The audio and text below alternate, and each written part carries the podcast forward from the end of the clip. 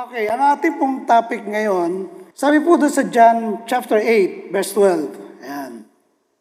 Muling nagsalita si Jesus sa mga tao, wika niya, Ako ang ilaw ng sanlibutan. Ang sumusunod sa akin ay magkakaroon ng ilaw na nagbibigay buhay at di na lalakad sa kadiliman. So dyan maliwanag na pinakikita ni Jesus na ang sanlibutan ay nasa kadiliman. At sabi niya, siya yung ilaw ng sanlibutan at yung susunod sa kanya, hindi nalalakad doon sa kadiliman. Alam naman natin kapag ikaw ay pumikit, o subukan mo pumikit ngayon, ikaw na nanonood, pumikit ka, ano nakikita mo? Di ba napakadilim? Subukan mo lumakad ang ikaw ay nakapikit. O subukan mo tumakbo na ikaw ay nakapikit, ano kaya ang mangyayari sa iyo? Di ba? Hindi natin alam. So ganyan ang mga uh, tao na nasa kadiliman, hindi niya alam yung kanyang patutunguhan, hindi niya alam yung mga ginagawa niya, sapagkat napakadilim. Amen. Pero sabi ni Lord, sa iyong ilaw ng salibutan, ang susunod sa Kanya, magkakaroon ng ilaw na nagbibigay buhay at hindi na siya lalakad sa kadiliman. Si tingnan yung pangako ng Panginoon. Kapag ikaw ay niliwanagan ng Diyos, hindi na raw tayo lalakad sa kadiliman. Ibig sabihin, uh, malalaman mo na ngayon yung truth and lies. Alam mo yung mga pamamaraan na mali ng sanlibutan kaya liliwanagin kanya eh.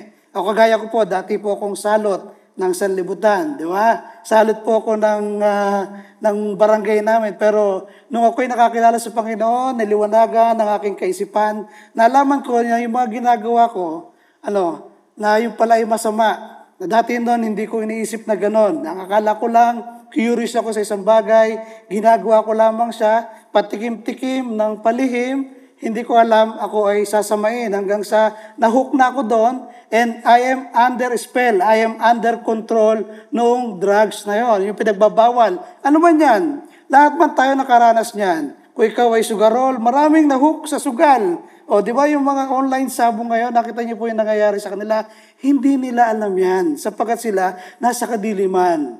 Ang buhay nila is by chances. So tayo mga anak niya, mapalad tayo sapagkat tayo ngayon ay gusto niyong mas lumalim ang inyong pagkakilala sa Diyos. Gusto nating mas malawak pa yung malaman natin tungkol sa Kanya. And praise the Lord. Salamat sa Diyos sapagkat alam ko na tayo ay tuturuan niya. Sapagkat yun na sinabi niya sa John chapter 6 verse 44 kung di ako nagkakamali na ang lahat ng lalapit sa Kanya, ito ay Kanyang tuturuan. Ang matututo lamang, oh, tingnan po, walang taong makalalapit sa akin malibang ilapit siya ng Ama na nagsugo sa akin. At siya'y muli kong bubuhayin sa huling araw. Verse 45. Nasusulat sa mga propeta at tuturuan silang lahat ng Diyos. Ang bawat nakarinig at natuto sa Ama ay lumalapit sa akin. Base dyan sa salita ng Diyos. Ay, by the way, dahil ito'y Bible study, expect natin na marami tayong reading of scriptures, reading of Word of God. Ihimay-himayin natin yan. Base dyan sa sinabi dyan, nasusulat sa mga propeta at tuturuan silang lahat ng Diyos. So, walang aksidente. Lahat tayo tuturuan ng Diyos. Sabi niya, ang bawat nakikinig o nakarinig at natututo sa Ama ay lumalapit sa akin, sabi ni Lord. So, yun lamang natututo, nakikinig, yun lang ang lalapit. Pero lahat tuturuan. Sa sa mabuting balita na salin, sabi diyan, nasusulat, uh, silang lahat ay tuturuan ng Diyos. Ang bawat nakikinig sa Ama at natututo ay lalapit sa akin. Sino ang lalapit sa Kanya? Yung bawat nakikinig at natututo. See, ilan tayo kapag Sunday worship? Di ba? Ilan tayo ang bilang pag Bible study?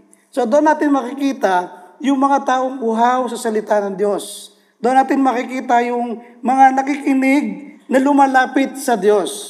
So, praise the Lord, you made it. Matagumpay tayo, pero hindi ko rin sila, uh, uh, hindi ko pwedeng i-judge sapagkat lahat ay merong timing para sa Diyos. Amen. Pero dapat mong piliin, dapat mong sikapin na ikaw ay lumago. Dapat nating uh, pagbigyan ng panahon, pagkakataon na tayo ay talagang lumago. Amen. Okay. Lahat tayo, sa ating pamumuhay kristyano, kapag tayo ay nadadaya, yan, nalilinlang, naisahan ni Satanas, ano po, ah, at nadidimlan yung ating mga isip,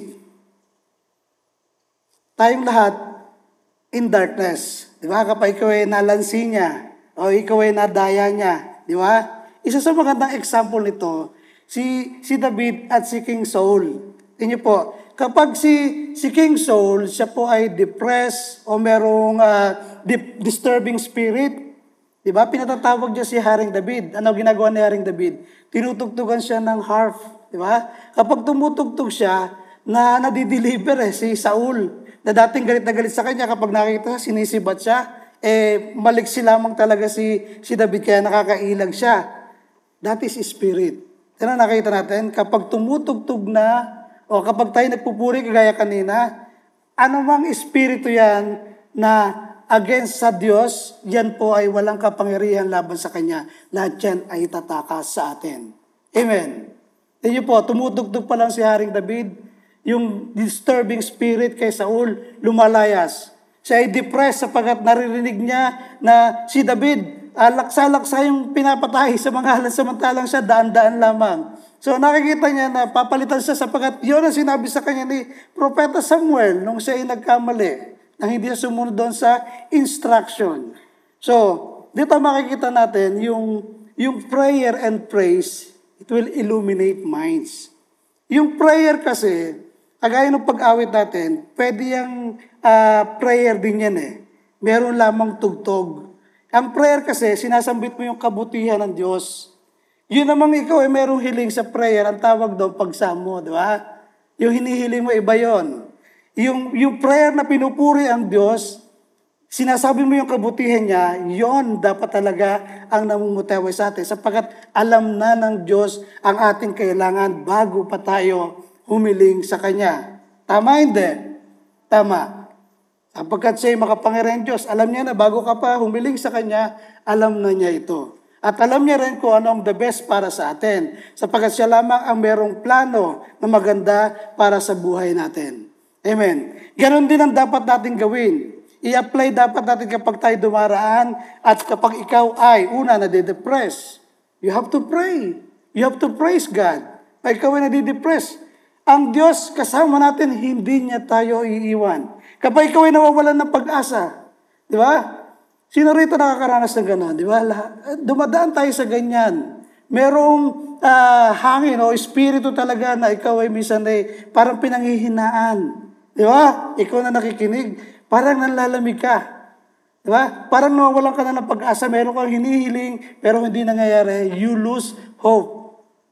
Kapatid, yan ay atake ng kaaway ng Diyos. Kapag yun nawawala ang iyong peace, eh siya yung Prince of Peace, hindi naman niya tayo iiwan. Si Lord nasaan? Kapag tinanong mo mga bata, nasa si Lord? Nasa puso po. O, di ba? Nasa puso daw. Eh, and He is the Prince of Peace. Pwede bang mawala ang peace ng isang Kristiyano? Yes, kapag ikaw ay nalinlang, kapag ikaw ay nalansi, kapag ikaw ay na-deceive, nadaya, nakaway ng Diyos. So, di ba? O kapag ikaw ay nangangamba, o yung nababahala, o nagagambala, di ba? O marami sa atin nagagambala, di ba? Dati kang payapa eh, bigla na lang merong darating na balitang kakaiba. Di ba? Nagagambala yung ating ah, pamumuhay kristyano. Vice versa, pwede rin ah, pride. Diyan ay attacking spirit pa rin. Kung ikaw ay merong pride, di ba, meron kang jealousy, hindi yun espiritu galing sa Diyos. Ang gusto niya sa atin, tayo ay maging ah, humble, mapagpakumbaba, mapagmahal, merong pagkakaisa, merong unity, merong harmony. Sapagkat merong nagkakaisa, wala namang harmony. Distorted, hiwa-hiwalay. So that is spirit, kailangan nating mag-pray. Kailangan mong magpuri sa Diyos at ikaw ay madideliver. Tayo ay madideliver. Do you believe that there is power in the prayer? It illuminates mind. Si Jesus ang ilaw ng sanlibutan. Ang lalapit sa Kanya, hindi na lalakad sa kadiliman. Envy, naiingit ka. Di ba? Hardness of heart, katigasan ng puso. Kahit anong sabi mo sa kanya, paliwanag, kahit anong ah, encourage mo sa kanya, matigas talaga puso. Pero mga taong ganon. Di ba? Pero dapat kung ikaw ay kristyano, alisin natin ang pagiging matigas ng ating puso. Amen. Kailangan lagi tayong lowly in heart. Kailangan marunong kang makinig. Di ba? Isa lang naman ang bibig eh. Hindi lagi ikaw magsasalita. Kaya dalawang tenga, ginagamit yan sa pandinig. Di ba? Kapag di mo nadidinig ng kaliwa, merong kanan. Makinig bago magsalita. So yung hardness of heart, katigasan ng puso, yan ay dapat ibinabind yan ng isang Kristiyano. Kailangan tayo, lagi tayong ah, mababang loob. Di ba? Pero hindi tangengot. Ah, iba yung uto-uto. Iba yon. Ang Kristiyano, dapat siya ay merong wisdom. Alam niya. Di ba? Alam mo naman eh, kapag niloloko ka na eh. Di ba? O bakit may mga Kristiyano nadadali ng, ano ba tawag doon, yung, na ano na, na ano? Yung, hindi, na-scam, meron pang tawag eh. Nabudol-budol. Bakit may Kristiyano nabudol-budol? Sabi niya, nabulungan ako. Wrong, hindi totoo yun. Di ba? Makapangyarihan tayo. Si Lord nasa atin. Alam mo kapag ikaw ay niloloko. Kaya ka naloko kasi interesado ka sa sinasabi niya. Yon ay kahinaan mo. Di ba? Kapag ang sinasabi ay too good to be true, doon ka talaga madadaya kasi meron kang paghahangad. Pero kung hihingi tayo ng wisdom kay Lord, di ba? Madedesire natin, hindi ka papatol doon. Hindi mo papatulan yon. Amen. Ay, yung unforgiveness, yan, marami talaga hindi makapagpatawad. Lalong-lalo na doon sa mga tao na nakasama ng kanyang kalooban. Yan ay daya, ano, daya ni Satanas. Maraming Kristiyano na dideceive. You need to choose to praise and worship the Lord. Iwasan na natin yung pagmumurmur, tsaka po yung pagko-complain. Sa simula pa lang, ito na yung trabaho talaga ng demonyo eh. Yung ikaw ay kanyang ah, tuksuhin. O, di ba? Tukso eh. O, tukso. Layuan mo ako. Hindi totoo yun. Ikaw ang dapat talaga lumayo sa tukso. Hindi siya lalayo sa'yo. Kasi trabaho ni Satanas sa tayo ay tuksuhin. Di ba? Trabaho niya ah, na ikaw ay atakihin, nakawan, wasakin, patayin. Di ba? Si Adam and Eve. O, yung ating ninunong si Eva at si Adan. Bakit siya nadaya? Si Adan at si Eva, binigyan ng instruction ng Diyos. Huwag kakainin, mamamatay. So, si Satanas, ginamit niya ang ahas, dinisib niya si Eva. Ano ang sabi niya? Totoo bang sinabi ng Diyos, huwag kang kakain ito? O ano ginawa ni Eva? Totoo po. O tama, may tama siya. Kasi sinabi. Pero dinagdagan niya, kahit humipuman lang kami yan, mamamatay kami. O maraming Kristiyano ganon. Di ba? Kapag ikaw ay opinionated, alam mong baliktad ka na, alam mong mali ka na, itutuwis mo. Kasi meron kang opinion na sa iyo. Amen. Doon siya nadaya. Sabi niya, bakit nga siguro maging parang Diyos? Kasi nakikita nila kapangyarihan ng Diyos eh. Kapag nagsalita ang Diyos, nangyayari. So nabuo sa isipan ni Eva, maganda ang maging parang Diyos. Sabi niya ganoon. Binigyan niya yung kanyang asawa. Ito na mga asawa niya, tangengot, di ba? Sumunod. Dalawa na kayo sila. So namatay sila sa Spirit of God. And praise the Lord, nung tinanggap natin si Lord, isa yon sa ibinalik sa atin, ang Espiritu ng Diyos. Kapag kayo may Espiritu ng Diyos, yan ang magtuturo, magpapaalala sa iyo ng lahat ng sinabi ng Diyos. Amen. Tuturo niya tayo. Alam niyo pa, kapag nadidimlan ang isip ng tao, maraming bagay o desisyon sa kanyang buhay na gagawa niya ng hindi niya na pag-iisipan. Tama? Diba? Tama naman eh, di ba?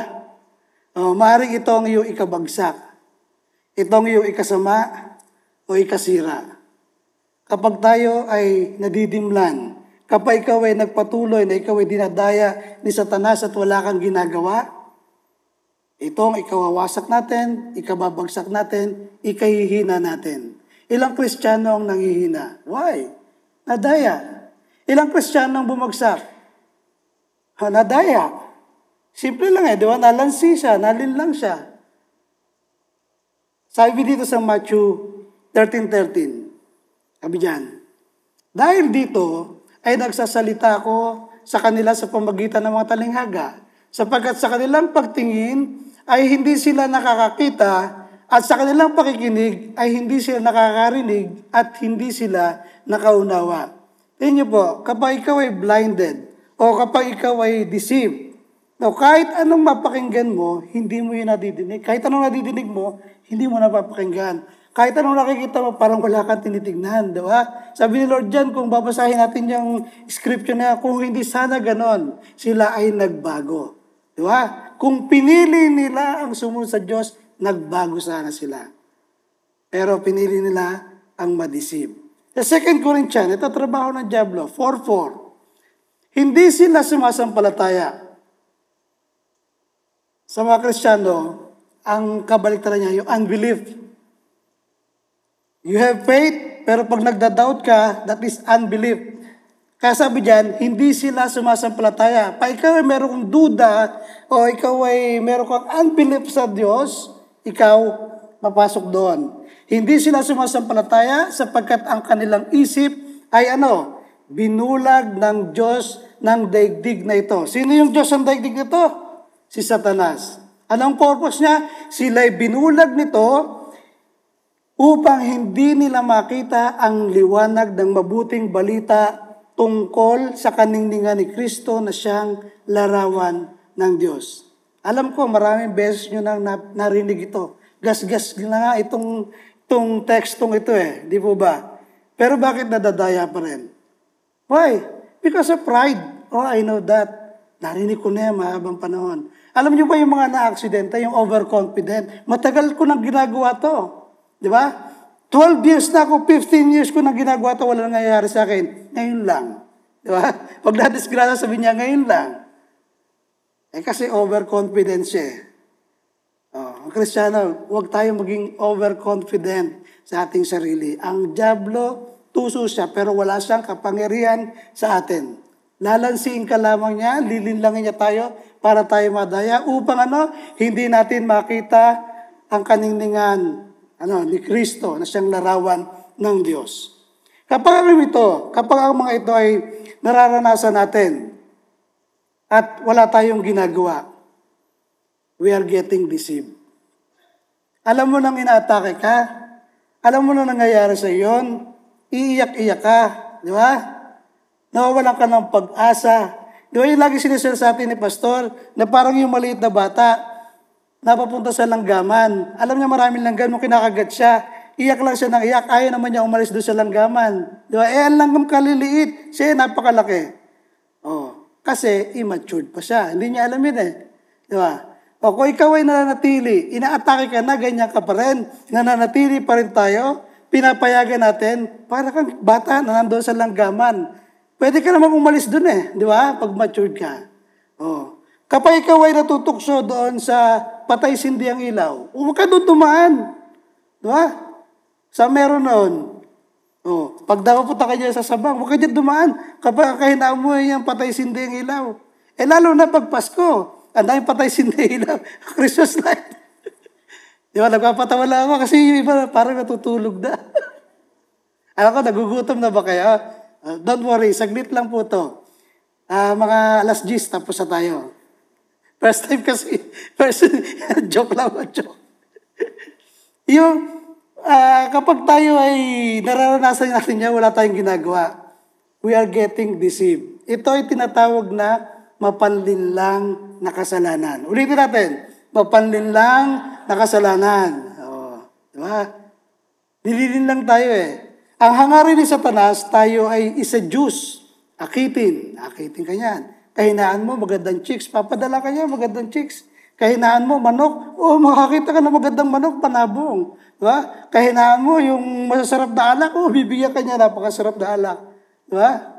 O kahinaan mo, sigarilyo. Ayaw mo ng manigarilyo. Ayaw mo nang bumili. Ngayon, bibigyan ka, libre. Diba? Tatabihan ka. Oh, Aakitin niya tayo. I-snare niya tayo, gusto niya tayo mabitag. Di ba? Pag nagawa ka ng bitag, nung ako bata, gumagawa ko ng trap ng ibon. May kawaya, tapos may butas, may taliyo. Kapag siya tumapak doon, mahihila yung garter, ma- mahuhuli yung paa niya. O ganun ang ginagawa sa atin ni Satanas. Pinapainan niya tayo. Kapag kayo tumapak doon, huli ka ngayon. Mabibitag ka. Akin ka. Di ba? Akin ka, tangengot ka. Ayun, yung gusto ni Satanas eh. Gusto niya tayo i-subdue. Gusto niya tayo masakop. Pero baliktad eh, sabi ni Lord, subdue. Inutusan niya tayo, subdue the earth. Di ba? Eh, ang nababaliktad, tayo ang nasasubdue ni Satanas kapag tayo na-deceive niya. Sabi dito sa Matthew 24, verse 12 to 13. Ang kasama ay lalaganap, ano pat manlalamig ang pag-ibig ng marami. Sa scripture, sinabi rin, na ang Diyos, naghihintay siya na ma-reveal yung kanyang mga anak. Yung sang nilikha ay naghihintay na mahayag yung kanyang mga anak. Sabi diyan, kasama ay lalaganap. Ano pat manlalamig ang pag-ibig ng marami. Lalaganap yung kasamaan. So ngayon, pumunta kayo kahit saan. Kahit nung 1990s o 2000, sino mas hayag? Ang kaaway ba ng Diyos o ang mga anak ng Diyos? Sino mas hayag? Pag pumunta ka sa Kaliipot, Diyan yun sa Ibayo, yung sinasabi ko, ang mga taga-naik. Pag pumunta kayo sa Kaliipot, ano nandiriyan? May mga nakaposte dyan, merong mga nagtotong eats, merong mga nagmamadyong, may nagiinuman doon sa loob. Hanggang sa makarating ka doon sa may ilog. Di ba? O sino masayag? Anak ba ng Diyos? Anak ng kaway ng Diyos? Kaway ng Diyos, di ba? Pumunta ka ngayon sa sabang, patay sindeng ilaw. O sino ngayon na masayag? Anak ba ng Diyos? O anak ng kaaway ng Diyos? Anak ng kaaway ng Diyos. So tayo, hinihintay na ma-reveal yung kanyang mga anak. And praise the Lord, kayo tumugon, gusto nyo na tayo yung maging ilaw ng sanlibutan. Amen, maging asin tayo. Sabi ni Lord, ang lalapit sa akin, hindi na lalakad sa kadiliman, bagkus magkakaroon siya ng ilaw na nagbibigay buhay. Di ba? O, tingnan niyo po. Ang kasama ay nalaganap. Ano pat manlalamig ang pag-ibig ng marami. Ang manatiling tapat hanggang wakas, siya ang maliligtas. 2 Peter, chapter 3, verse 18.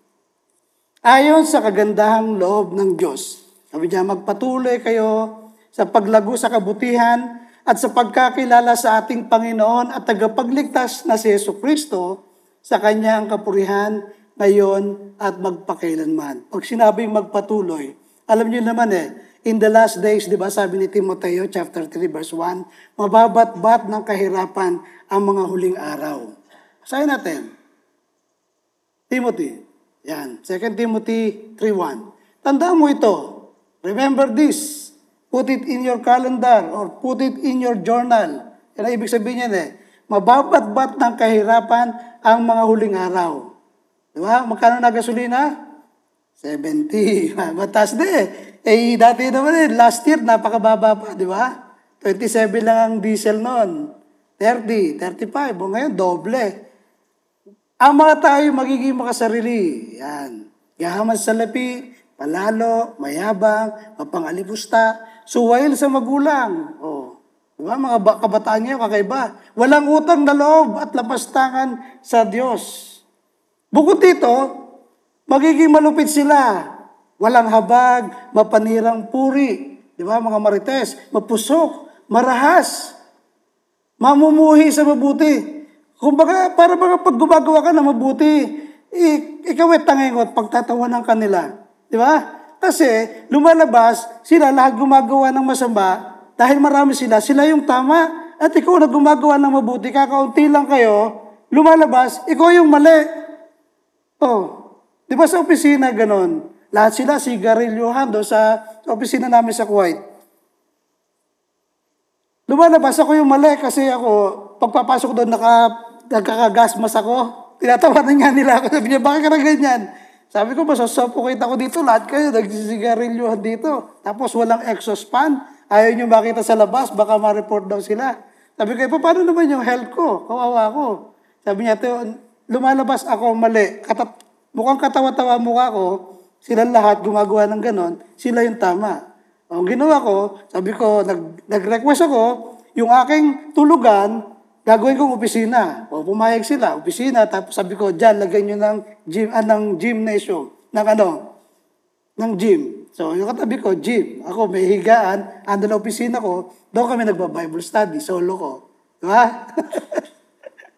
Sabi niyan, tingnan po, at mahilig sa kalayawan sa halip ng mga bagay ukol sa Diyos.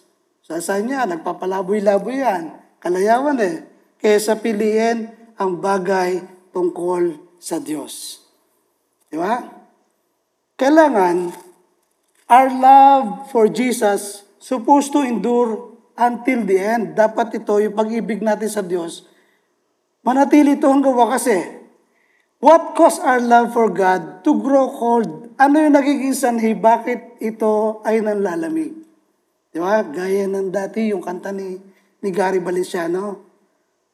Lahat tayo nakaranas ito. Kahit ako, nakakaranas po. Pero ang gusto lang ng Lord, manatili tayo sa Kanya. Gusto lang niya, lumapit tayo sa Kanya. Kung nagkamali ka man, balik ka lang sa Diyos. Pakababa lang tayo sa Diyos. Yun lang naman ang gusto niya. Alam niyo po ang dahilan? Kasalanan. Sabi dito sa Romans chapter 6 verse 1 and 2. Ano ngayon na sasabihin natin? Yan. Patuloy ba tayo magkakasala upang sumagana sa atin ang kagandaang loob ng Diyos? Sabihin natin, hindi, mabait naman ang Lord, mabuti naman siya, sa Diyos ng pag-ibig. Kaya sabi dyan, ano gagawin na yan? Ano ngayon sasabihin natin? Patuloy ba tayo? Nagagawa ng kasala, magkakasala upang sumagana yung habag ng Diyos sa atin? Diba? Sa verse 2, hindi. Tayo patay na sa kasalanan kahit hindi na tayo dapat mamuhay sa pagkakasala. Yun yung pinaliliwanag ko ng baptism eh, di ba? Tayo namatay, nilubog tayong kasama ni Kristo, namatay tayong kasama ni Kristo upang sa ating pag-amabuhay tayo sa panibagong buhay. Kailangan makita si Kristo sa ating buhay. Amen. Kailangan mabalatan. Kapag kinakain ng buko, kinakain mo ba ng diretsyo? Maliban lang kung di mo alam yung buko. Eh yung buko, di ba, yung buko. Eh, napakatigas pa ng baon nun. Bubuksan mo ngayon, pero pag nabuksan mo, napakasarap ng sabaw, ang sarap ng kanyang nyog. Di ba? Misa ginagamit pa natin panluto, yung gata niya. So, ganun din dapat tayo. Marami tayong aalisin hanggang sa makita na si Kristo sa ating buhay. Amen. Marami tayong pinagsisikapan. Alam ko dati, yung iba sa atin, palamura. Pero ngayon, naalis niya yun. Napagsikapan niya na wag na siya magmura. Da dati ay magagalitin. Ngayon ay hindi na. Na dati hindi marunong manalangin, nahihiya ngayon nananalangin na. Ano ibig sabihin nun? Marami na tayong inaalis sa ating buhay, sa ating sarili at nakikita na unti-unti si Christ na nasa atin. Amen. Di ba nakakatuwa? Ah, chikiting-kiting. Di ba? Pag nalaro natin yung bata. Kaya dapat dyan, magpatuloy lang po tayo. Una, why we get deceived? Yan, bakit tayo nadadaya? Una, because sin is inviting and appears to be good and pleasurable. Lalo na yung mga kahinaan natin, di ba? Sa tingin natin yan masarap, masarap gawin. Di ba? Dito, tayo, dito malimit yung atake ng kaaway ng Diyos. Kung saan ka mahina, ah, tawa, ah, Atake ng kaaway, tama, kaaway ng Diyos. Kung saan ka mahina, doon ka aatakihin.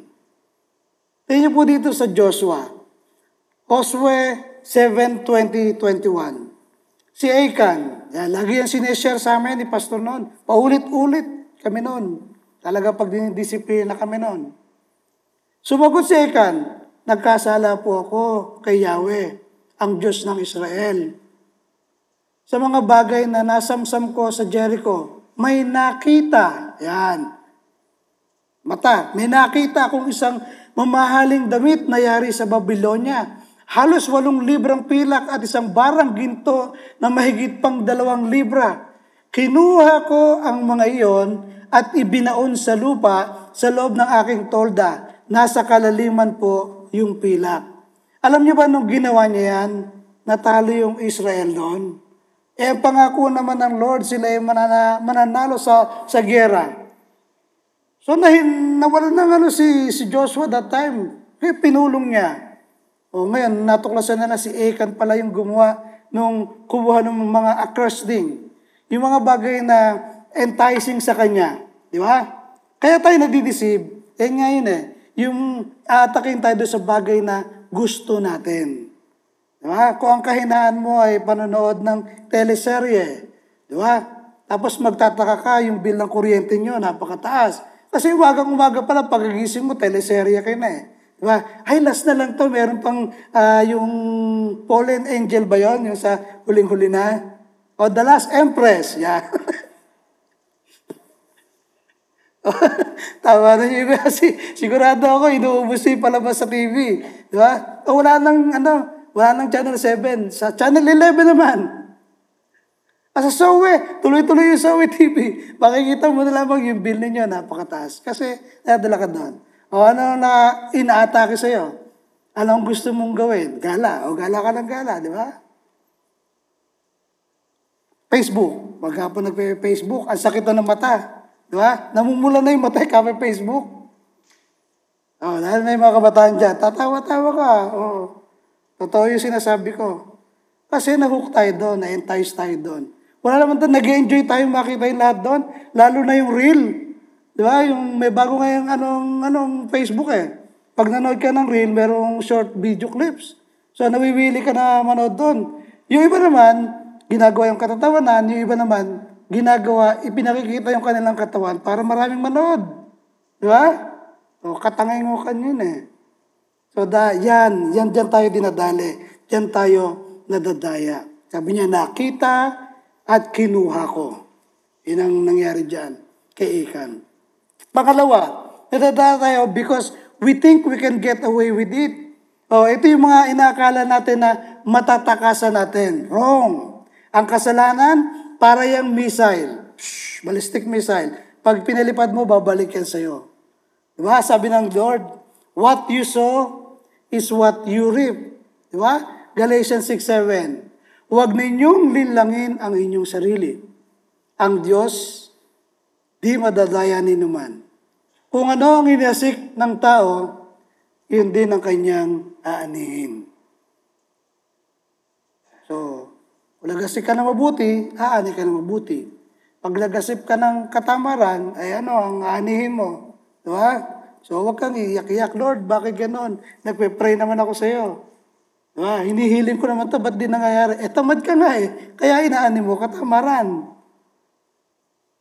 Pangatlo, when we have a shallow relationship with God. Nadidisip tayo kapag ganyan, kapag mababaw lang yung ating relasyon sa Diyos. Ito yung mga self-deluded person. They profess they were Christian, but you cannot see the genuine obedience sa Diyos. Maraming ganyan po. Tamaan ang dapat tamaan. Lahat po tayo yan. Tinatamaan tayo dyan. Alisin natin yung all forms of our religion. Di ba? Yung dating kinagawian mo nung di pa tayo nakakilala kay Lord. Di ba? Nung natin pa ako sa ganyan, yung hindi ko alam yun. Yung pala peace be with you pala sinasabi doon. Nakikigaya lang ako. Ah, ilan sa inyo yung ganon? hindi, hindi ko alam yun eh. Nakikigaya. Yan yung mga lumang ah, estilo ng religion. Okay lang sa atin kasi yung maging ganon. Akala natin, hindi natin inuunawa. Bakit pa tayo nandito? Pagsasayang kasi ng oras kung hindi mo alam yung ginagawa mo. Amen. Di ba? Kaya dapat alisin natin yan. Yung lumang kinagawian mo, ang kailangan piliin nating lumago, kailangan piliin, ah, piliin mo na ikaw ay mag-matured enough sa salita ng Diyos. Kapag shallow lang ang relationship sa Diyos, mabilis tayong matangay, mabilis tayong manghina, mabilis tayong ah, maging madaya. O, hindi natin na-exercise na-exercise yung ating authority dahil kokonti lang ang nalalaman natin tungkol sa Kanya. Anong dahilan? Nagpabaya ka. Anong dahilan? Pinili mong wag lumago. Anong dahilan? Dahil ginusto mo na manatili ka na lamang sanggol sa pananampalataya. Yes, ikaw, nakaupo dyan, nanonood. Is now the time na tayo ay ah, sama-sama. Hindi ko ine-exclude ang aking sarili, kasama po ako sa aking pong sinasabi. Amen. Lahat tayo dapat kailangan sikapin, piliin na tayo ay lumago at huwag tayo manatiling sanggol lamang sa pananampalataya at ang pipiliin lamang yung kakainin niya na gusto niya. Wrong. Amen. Sa 1 John chapter 1, verse 6 to 7, kung sinasabi natin tayo kaysa niya, yan. Ngunit namumuhay naman sa kadiliman, nagsisinungaling tayo at hindi namumuhay sa katotohanan. Sa verse 7, ngunit kung namumuhay tayo sa liwanag, kung paanong siya'y nasa liwanag, tayo'y nagkakaisa at nililinis ng dugo ni Jesus na kanyang anak sa lahat ng ating mga kasalanan. See, kung hindi yun napapakinggan natin, hindi natin ginagawa, dinadaya natin yung ating sarili, di ba? Kung sinasabi natin tayo kaisa niya, ngunit namumuhay naman sa kadiliman. Okay, yung darkness, yun yung mga tagong kasalanan, yun yung mga lihim na kasalanan, yun yung mga buktot na kasalanan. Di ba? Kung sinasabi natin tayo kaisa niya, ngunit namumuhay doon sa lihim na gawang kasalanan, ah, ginagawa natin sinungaling ang ating sarili, di ba? Sinungaling tayo at hindi namumuhay sa katotohanan. Ngunit, yan, kung namumuhay tayo sa liwanag, kung paanong siya ay nasa liwanag, tayo'y nagkakaisa. Okay, meron tayong unity. At nililinis ng dugo ni Jesus na kanyang anak sa lahat ng ating kasalanan. Wina-wipe out niya lahat yan. Kailangan lang kasi ihayag talaga natin. Wala naman nalilihim sa Diyos. Lahat ay bulgar sa Kanya. Diba? Transparent ang nakikita sa atin ng Lord. Amen. Makakapandaya tayo sa iba pero kay Lord, hindi. Pero pag tayo nakakaisang lumalapit sa Kanya, nililinis tayo ng dugo ni Jesus sa ating mga kasalanan. In 1 John chapter 2, verse 4 to 6, sabi diyan, ang nagsasabing kilala ko siya, si Lord, Ngunit sumusuway naman sa kanyang mga utos ay sinungaling at wala sa kanya ang katotohanan. Ayan. Alam na natin, di ba? Ngunit, verse 5, ang tumutupad sa salita ng Diyos ay umiibig sa kanya ng wagas. Ganito natin nalalamang tayo'y nasa kanya. Ang nagsasabing nananatili sa Diyos, ito, ay dapat mamuhay tulad ng pagkapamuhay ni Heso Kristo. So, yun ang ating target. Diba? Kung gusto natin tayo ay na kay Lord, dapat mamuhay tayo tulad ng pagkapamuhay ni Heso Kristo. So, yung pag-ibig ni Lord talaga, kung paano niya tignan tayo eh, yung compassion niya doon sa mga lost, sa nawawala. Yung grace naman niya doon sa mga nagsasal, nagkakasala. At yung kanya namang pagpapatawad doon sa mga sala natin. Yung parusa rin. Kung gaano kalayo yung silangan sa kanuran, gano'n yung naalis yung ating kasalanan. Malaki ang ating kasalanan, pero pag magparusa siya, maliit lamang. Amen. Pagtutuwid lamang. Iga-guide ka lang niya, parang yung shepherd, kakalawitin niya yung leg mo, eh babalik ka lang. Di ba? Sa right track. Kung minsan, pag matigas ang ulo mo, ah, lalatiguin ka? Ah, pipitikin ka kasi mahal ka. Ang mahal, itinutuwid. Amen. Pag hindi ka mahal, hindi mo mararamdaman ito. Pawabayaan ka. Amen. Now, ito, shallow relationship with God can cause una, idolatry. Yung idolatry, ito ibig sabihin yan, having an extravagant ad- admiration of heart for something or someone. Merong dalawang bagay o dalawang epekto na hindi maiiwasan when you love something more than God. Ito una, the thing you love more than God will begin to control you. Yan. Kokontrolin ka niyan. Kapag uh, minahal mo yan ng higit sa Diyos, so yan ang magkokontrol sa buhay mo. Mahalin mo uh, ang pera. Di ba? Money is the root of all evil. Kokontrolin ka niyan. Ngayon, tatanungin kayo, mali ba, masama bang umibig? Sagot. Hindi. Kailan nagiging mali ang pag-ibig? Kapag inibig mo yung asawa na may asawa, mali yun. Di ba? Ibigin mo ang salapi, mali yun. Di ba? So, pag inibig mo ang higit kaysa sa Diyos, they will control you. kokontrolin ka niyan. Yun yung common word today na ang tawag, addiction. Di ba? Maraming addict sa sa Game Boy. Ah, hindi na pala Game Boy ngayon, ML. Di? Mobile Legend. Maraming addict ngayon sa porno, pornography. Di ba? Yung nagtatago uh, kung ano nung website yung mga binubuksan. Hello, kinakausap ko kayo dyan. Di ba? Yan ang nagko-control sa atin. Ang tawag dyan, addiction. Ilan yung naging addict sa sa paltak? Yung sabong, yan. Kalpak ang tawag dyan sa, sa ibang lugar eh. O kahit ka na sa kubeta, pwede ka magsabong. Kahit nakaupo ka sa, sa inodoro, nagsasabong. Diba? Meron ako kilala doon sa Sikihor eh. Si yung asawa ng kapitan, kaya pala siya busy-busy sa kaganon, yung pala tumataya. Diba? Sa meron, sa wala. O kahit ikaw na sa sulok, pwede kang makontrol eh, pwede kang magsabong. Addiction ang tawag doon. Sigarilyo. Diba? O bakit hindi maiwasan ng ibang sigarilyo? Kasi merong something na inilalagay dyan na parang drugs na kapag kayo nakatikim, lalong-lalo na pag bagong pagkain ka, o napakasarap manigarilyo, dalawang sunod ka agad. Di ba? Yung, yung, gina, yung sinindihan mo sigarilyo, yun na rin ang pagsisindi mo dun sa pangalawa. O ganyan yung mga naninigarilyo. Sarap na sarap, lalo na pag bagong kain. Adik na adik. Yung mga nagdadrag, ba't naging adik yan? Di ba? Eh, sa unang tikim mo, iba talaga adrenaline na mararamdaman mo. Para ba ikaw ay si Superman? Para ba kayang lahat, kaya mong buuin? Parang scientist, ang takbo ng utak mo, parang kaya mong pumunta ng buwan. Kinokontrol ka na noon. Nagiging addict tayo. Ganon din tayo mga kapatid. When you love more than anything, big, kesa sa Diyos, yan ang kokontrol sa atin. Pangalawa, you will lead astray. Yan, mapapahamak talaga tayo eh. So yan ang mga common causes. Pangalawa, covetousness. Yan. Dalawang bagay na hindi maiwasan kapag tayo ay mas minahal natin yung iba kaysa sa Diyos. Yeah, covetousness. Pagiging sakim. Pagiging gahama. No? Yung paghahangad ng higit pa. Ngayon, paano? How to avoid covetousness?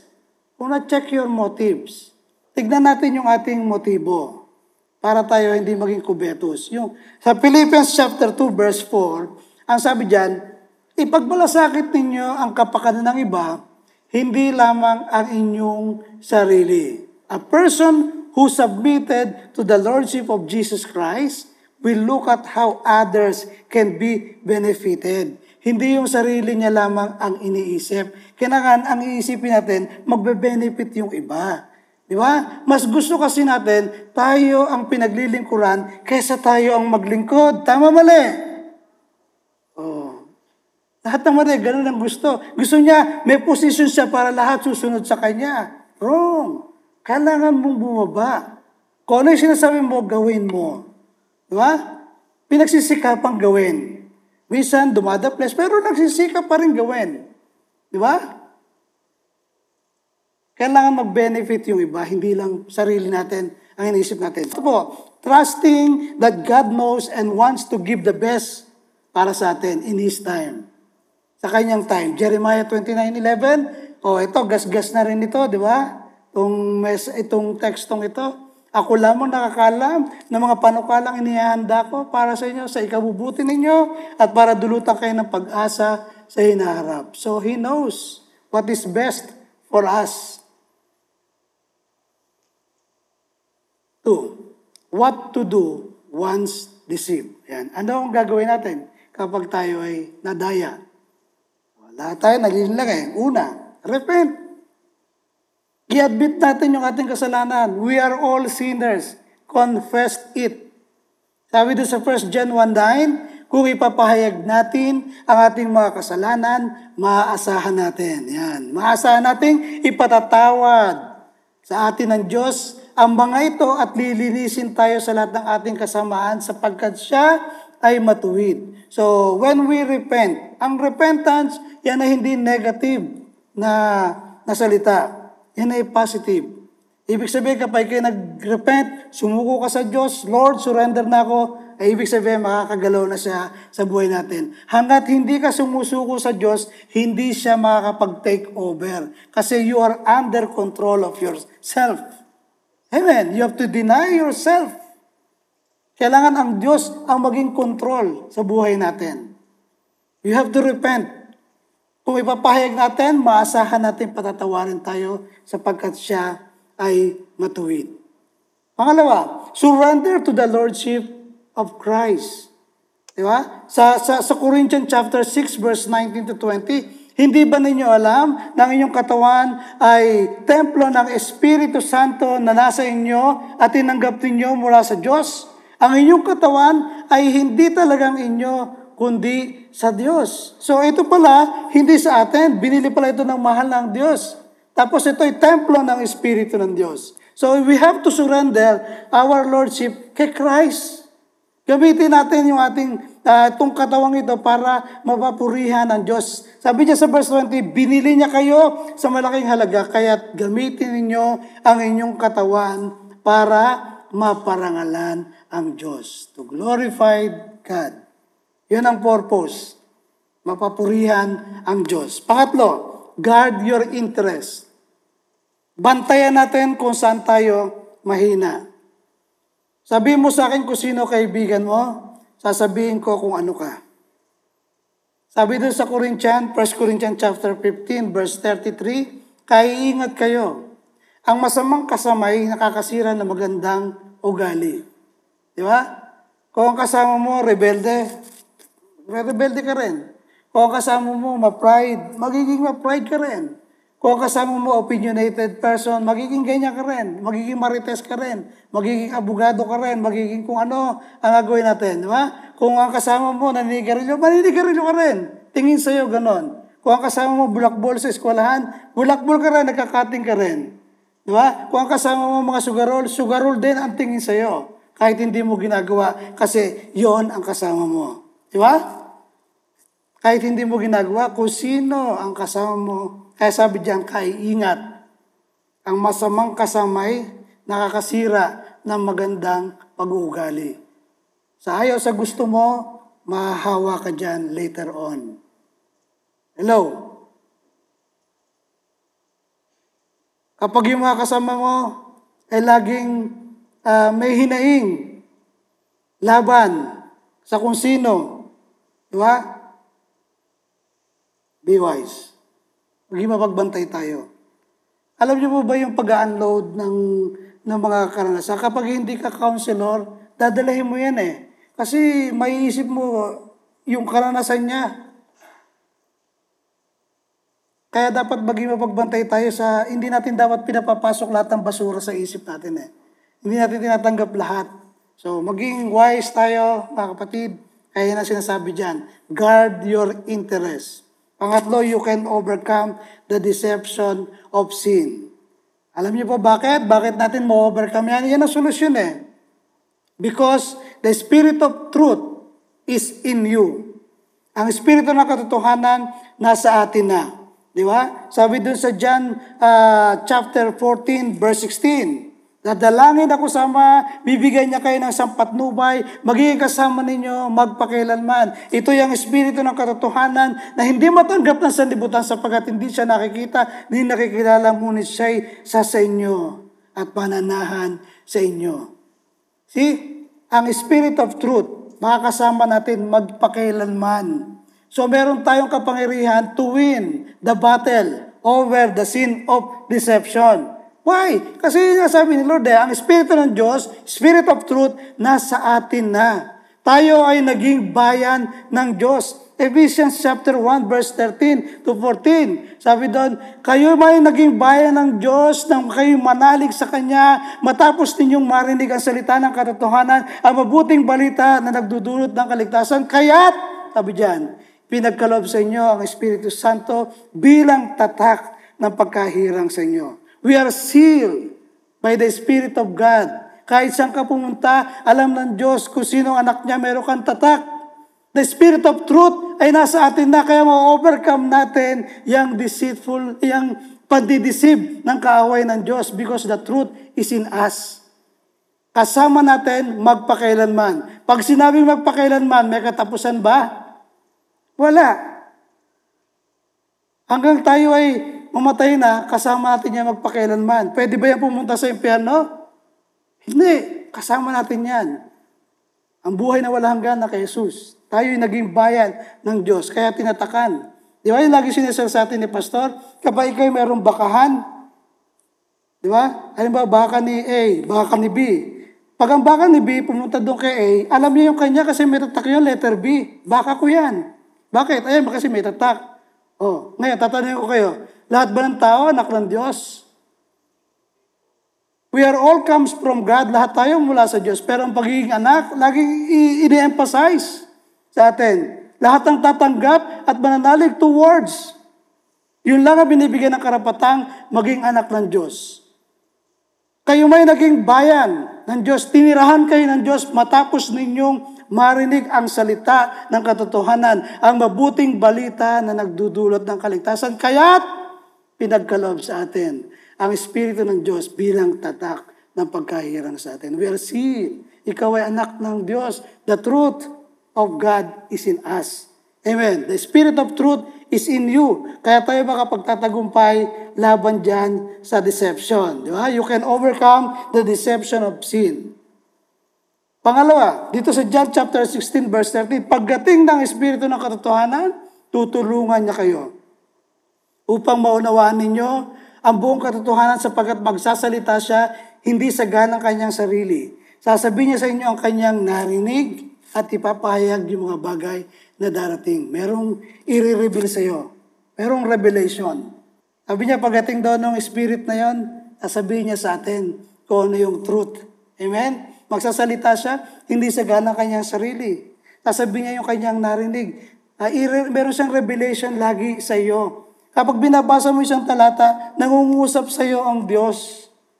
Di ba? Pag, minsan, pag nagbabasa ka, para baga, Lord, tama ka, ito talaga ang kailangan ko. Salamat po, pinalalakas ako ng iyong salita. Di ba? Magkakaiba ang pangailangan natin. Pero pag ikay nagbabasa, sabi dyan, di ba? Sasabihin sa atin yung kanya narinig at papahayag yung mga bagay na darating. So magiging uh, aware tayo. Malapit tayo talaga sa end times o nasa end times na tayo.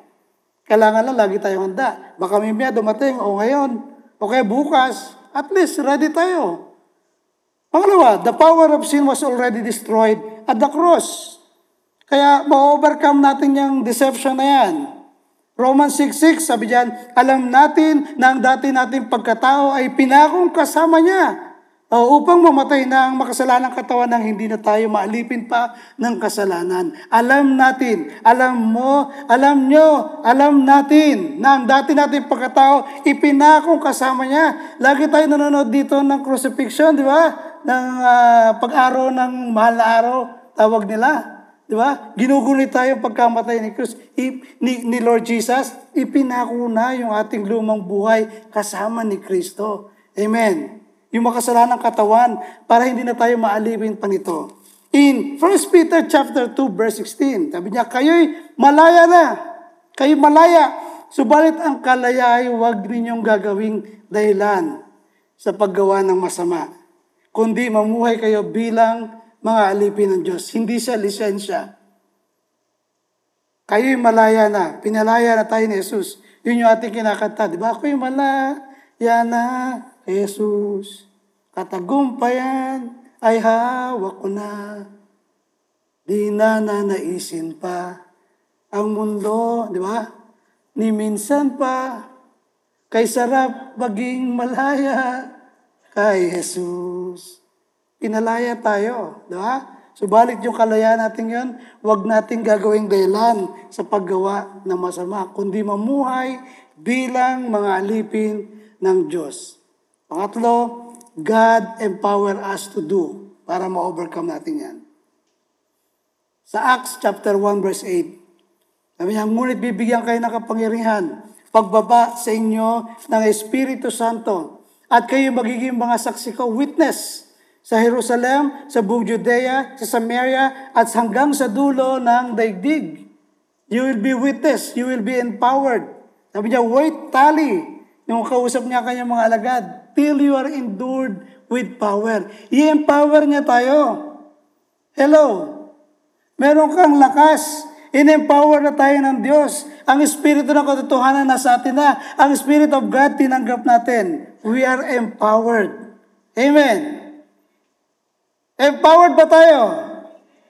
Amen. Sa ina sabi ni Lord, ay bibigyan kayo ng kapangyarihan pagbaba ng Espiritu ng Diyos.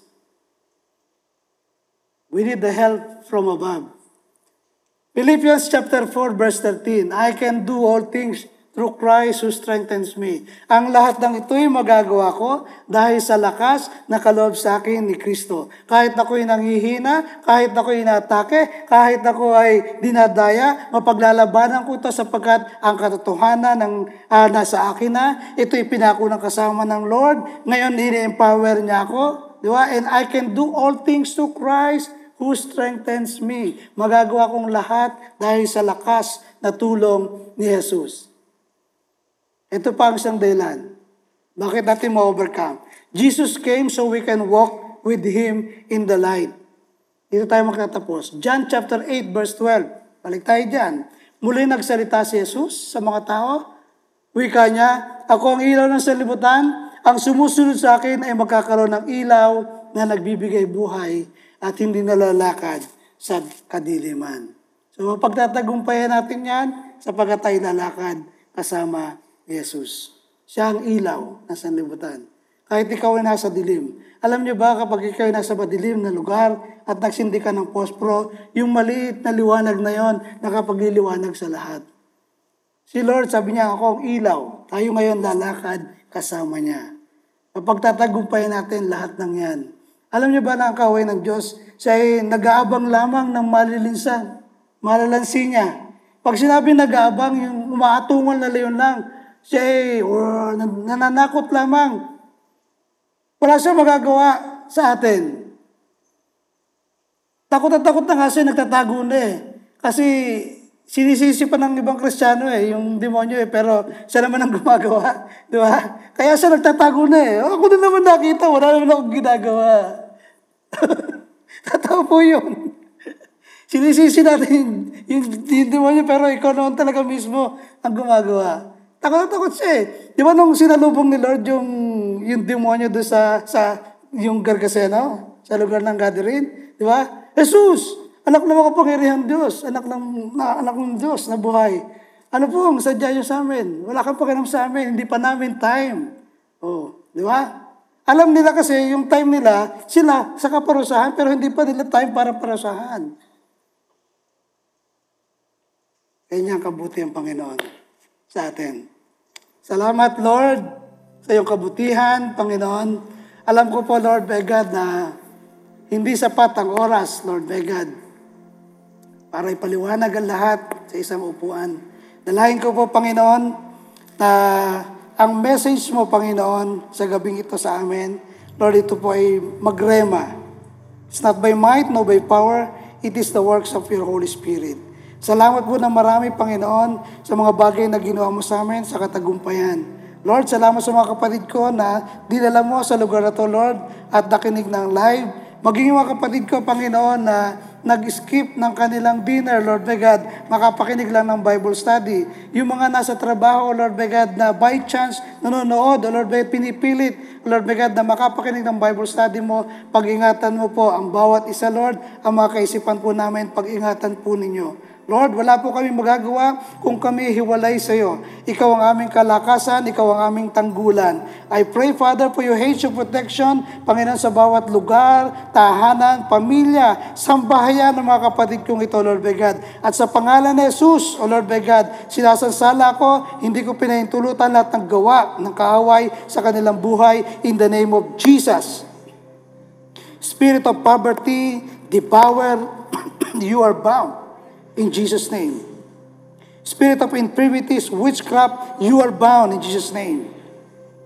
Rebellious spirit, I rebuke you. Spirit of disunity, I rebuke you in the name of Jesus. Lumayas ka sa buhay ng mga kapatid kong ito, sa sambahayan ng mga kapatid kong ito, Lord. In Jesus' name. Salamat po, Father, sa kapangyarihan ng authority na binigay mo sa amin. All the glory, Lord.